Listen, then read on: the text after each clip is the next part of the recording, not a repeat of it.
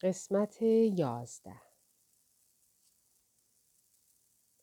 ارتباطی را که ربی بین گم شدن گوشیش و کریستین تصور می کند هیچ کس درک و از آن جانبداری نخواهد کرد. کریستین هیچگاه تعهد نداده که نگهبان گوشی همسرش باشد و به هیچ وجه مسئول جنبه های گوناگون زندگی این انسان بالغ نیست. ولی از نظر ربی به طرز عجیبی این ارتباط درست است و این اولین بار نیست هر اتفاقی به طریقی به همسرش مرتبط است. در ظاهر نامعقول ترین، بچگانه ترین، اصفناک ترین و در عین حال عادی ترین تصور از میان تصوراتی که درباره عشق وجود دارد این است که کسی که با ما هم پیمان شده تنها در کانون زندگی عاطفی ما قرار ندارد بلکه طبیعتا به طرزی واقعا احمقانه و شدیداً غیر منصفانه مسئول هر اتفاقی است که برای ما رخ می دهد. چه خوب و چه بد. این است مزیت عجیب و آزاردهنده عشق. در این سالها نیز تقصیر کریستین بوده که ربی در برف لیز خورده. کلیدهایش را گم کرده. قطار گلاسکو خراب شده. به خاطر سرعت غیرمجاز جریمه شده. داخل پیراهن جدیدش برچسبی است که باعث خارش بدنش می شود. ماشین لباسشویی درست آبکشی نمی کند. در معماری به آنچه آرزویش را داشته نرسیده. همسایه های جدید آخر شب صدای موزیکشان را بلند می کنند و اینکه دیگر در زندگی چندان به آنها خوش نمیگذرد. باید به این نکته توجه شود که لیست خود کریستین هم در همین زمینه کوتاهتر یا منطقی تر از این نیست.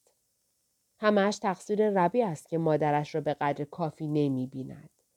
جوراب شلواریش مدام پاره می شود. دوستش گینا هیچ وقت با او تماس نمی گیرد.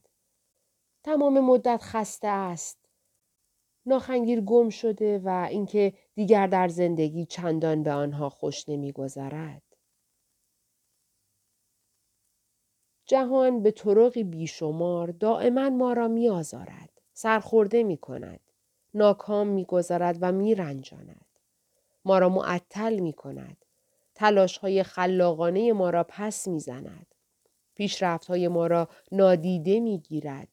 به آدم های بیخرد پاداش می دهد و بلند پروازی های ما را در کرانه های بیرحم و جان فرسای خود تباه می کند. و تقریبا هیچ وقت راجع به هیچ کدامشان اجازه شکوه کردن نداریم. بسیار دشوار است که دریابیم مقصر واقعی کیست و بسیار خطرناک است که گلایه کنیم حتی وقتی به یقین می‌دانیم مقصر واقعی کیست. اگر گلایه کنیم یا مورد انتقاد قرار می گیریم یا مسخره می شویم.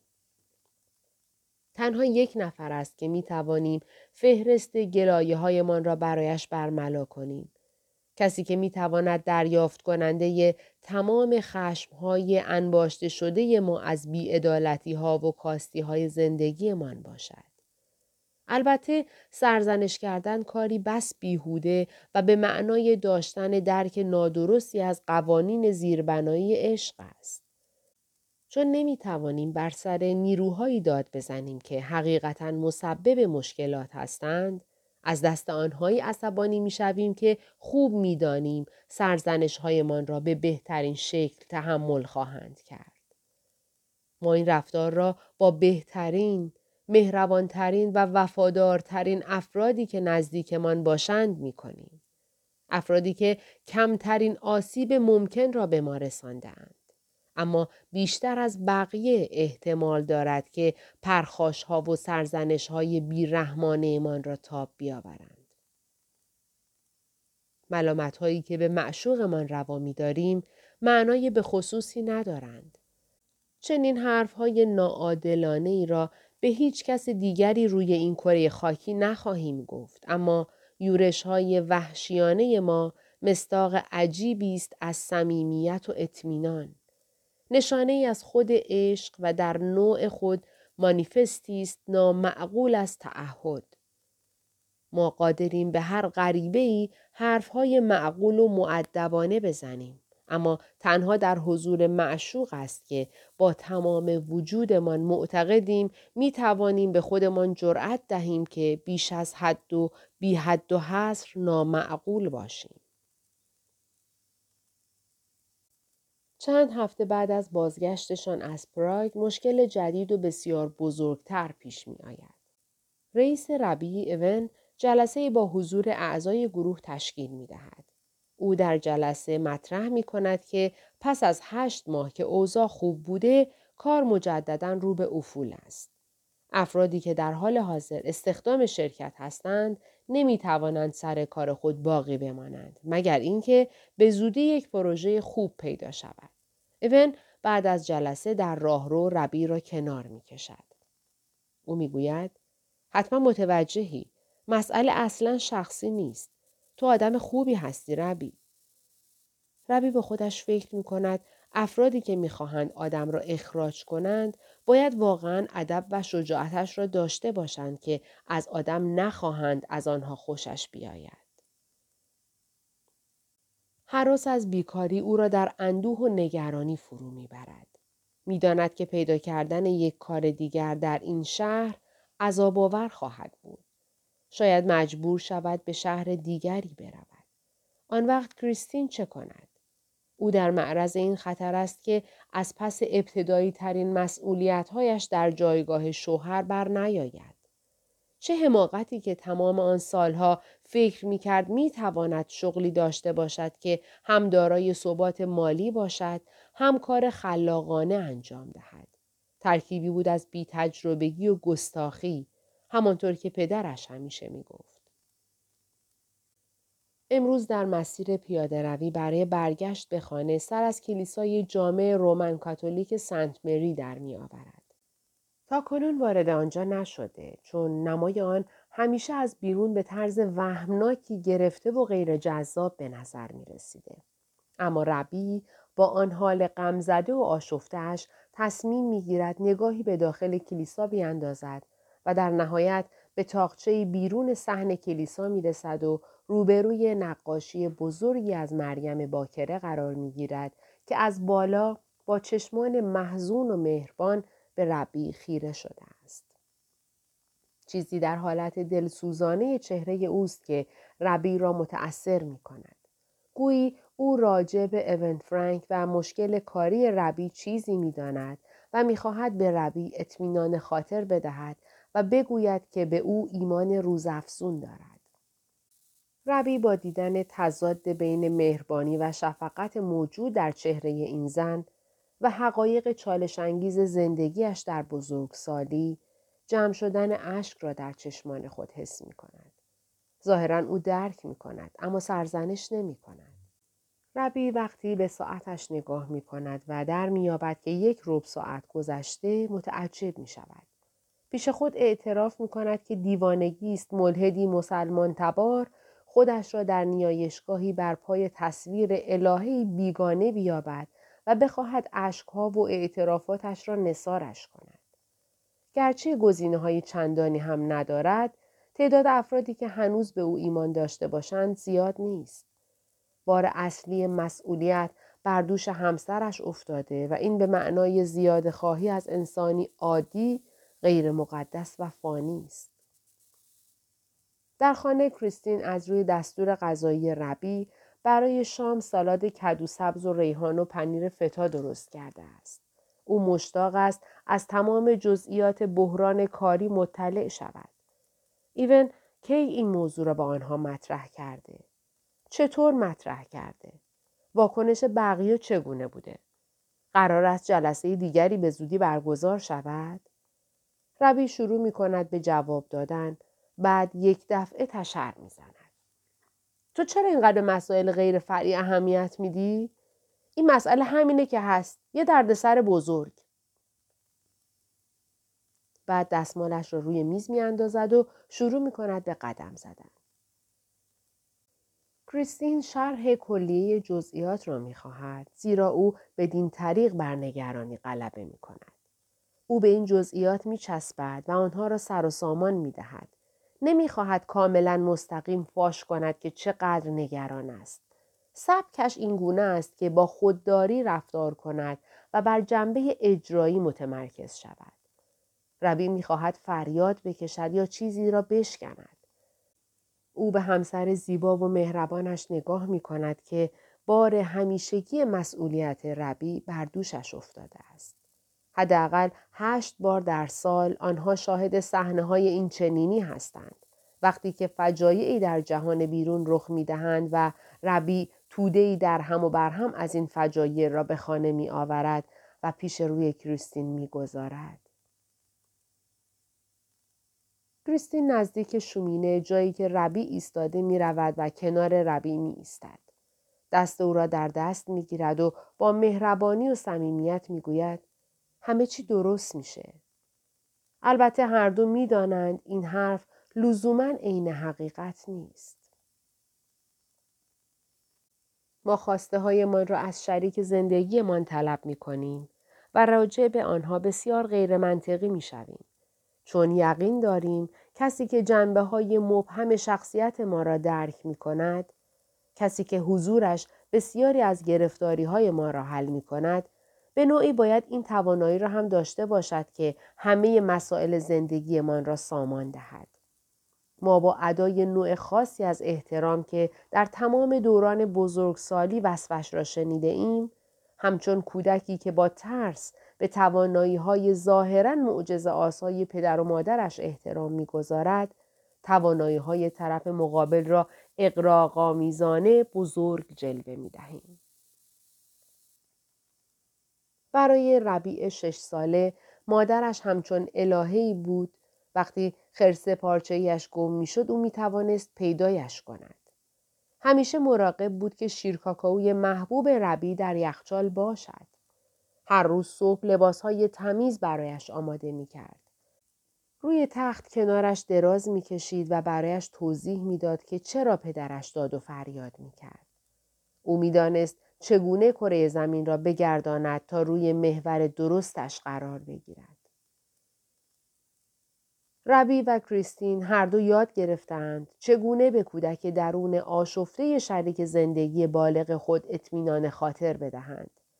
به همین دلیل است که به یکدیگر عشق میورزند.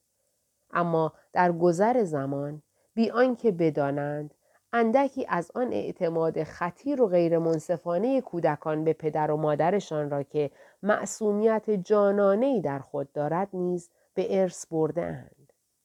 بخش رشد نیافته ربی و کریستین بالغ مصر است که معشوق باید بر جهان تسلط داشته باشد. بسیار بیشتر از حدی که هر انسان دیگر ممکن است در یک رابطه بزرگسالی مسلط بر جهان باشد. ولی این سرچشمه پیدایش چنین عصبانیت و خشمی در مواقع بروز مشکلات است. کریستین ربی را در آغوش می کشد و به او می گوید ای کاش کاری از دستم برمی اومد. ربی با نگاه غمگین و مهربان به او می نگرد و انگار برای اولین بار حس می کند با یک تنهایی اساسی مواجه شده که مطلقا از عشق اثر نمیپذیرد. ربی از دست کریستین عصبانی نیست. پیشامدها هستند که او را پریشان و وحشت زده کردند.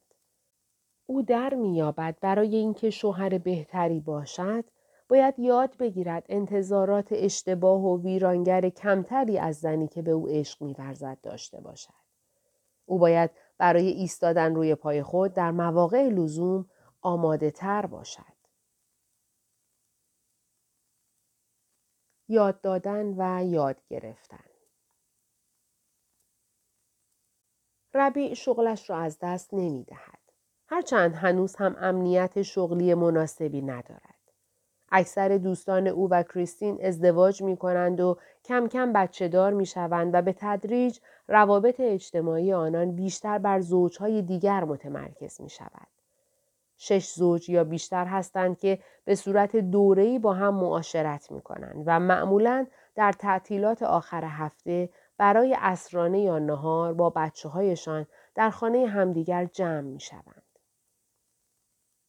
جمعشان صمیمی و گرم است. البته در لایه های زیرین با مقدار نسبتا زیادی فخر فروشی و چشم و همچشمی. کنایه های رقابت جویانه راجع به مسائل اینچنینی در جمعشان فراوان است.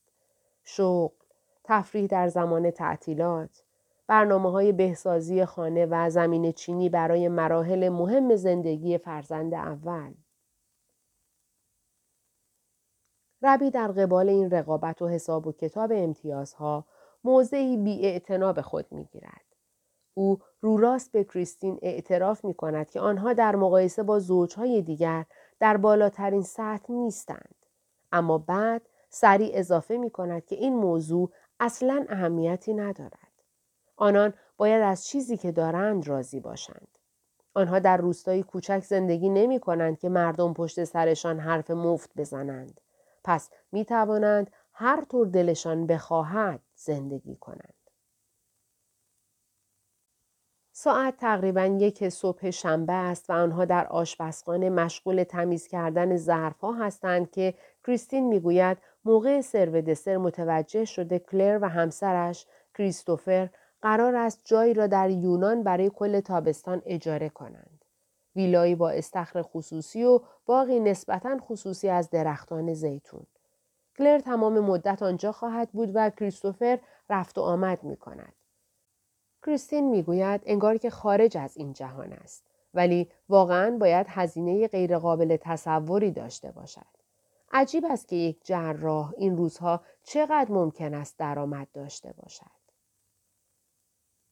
این اظهار نظر کریستین برای ربی کنایه آمیز است. چرا همسرش به این مسائل اهمیت می دهد؟ چرا تفریح خودشان در کلبه کوچک در جزایر غربی کافی به نظر نمی رسد؟ آنها با درآمدی که دارند چطور می توانند حتی مقداری از هزینه اجاره یک ویلا را تأمین کنند؟ این اولین بار نیست که کریستین چنین موضوعی را به این شکل مطرح می کند. تقریبا یک هفته پیش هم درباره پالتوی جدیدی حرف می‌زد که با حسرت مجبور شد از آن صرف نظر کند. بعد هم تعریف و تمجید از آخر هفته در روم که جیمز مایری را دعوت کرده بود. همین دیروز هم که بهت زده خبر داد دو تا از دوستانشان بچه هایشان را به مدرسه خصوصی میفرستند. ربی دوست دارد کریستین دست از علاقهش به این مسائل بردارد. او دوست دارد کریستین بدون اینکه جایگاهش را در سلسله مراتب بیمعنایی در نظر بگیرد به خودش افتخار کند و قدر ثروت غیرمادی زندگی مشترکشان را بداند. او می‌خواهد کریستین داشته هایش را مقتنم بشمارد نه اینکه قصه نداشته هایش را بخورد. اما چون خیلی از زمان خواب ربی گذشته و این موضوعی فتن انگیز است که بسیاری از ناراحتی های ربی از آن می آید، صحبتش کمتر از حدی که می‌خواست حاوی جزئیات و متقاعد کننده است. خب عزیزم ببخشید که من یه جراح ولخرج که ویلا داره نیستم. تعنه را در لحن خودش حس می کند. همان موقع می داند که این حرف چه عواقبی خواهد داشت اما نمی تواند جلوی خودش را بگیرد. حیف تو که توی این محله خراب شده گیر من افتادی. کریستین با عصبانیت جواب می دهد. حالا تو چرا این وقت شب به من گیر دادی؟ دیوونه. من فقط گفتم اونا دارن میرن تعطیلات. اون وقت تو یهو نصف شبه به من حمله می‌کنی؟ انگار منتظر بودی منو گیر بندازی. یادم یه زمانی از حرفی که می‌زدم مدام خورده نمی‌گرفتی. الان هم خورده نمی‌گیرم. فقط نگرانتم. نفس مفهوم تلاش برای یاد دادن چیزی به معشوق رئیس معابانه ناشایست و اشتباه به نظر می رسد. اگر حقیقتا عاشق کسی باشیم به هیچ وجه از او نمی خواهیم که تغییر کند. عقیده رومانتیسم راجع به این قضیه شفاف است. در عشق حقیقی باید تمام وجود شریک خود را پذیرفت. همین پایبندی اولیه به مهربانی است که ماهای اول عاشقی را بسیار تأثیر برانگیز می سازد. در رابطه جدید آسیب پذیری های ما با بلند نظری مواجه می شود. کمرویی، شرم و دستپاچگی ما را عزیز می کند و به جای اینکه موجب کنایه و گلایه شود ویژگی های پیچیده تر ما تنها از طریق صافی همدردی تعبیر می شود. از این لحظات اعتقادی زیبا اما چالش انگیز و حتی بیمهابا شکل می گیرد. اینکه عشق واقعی همیشه باید به این معنی باشد که بر تمام وجودمان صحه گذاشته شود.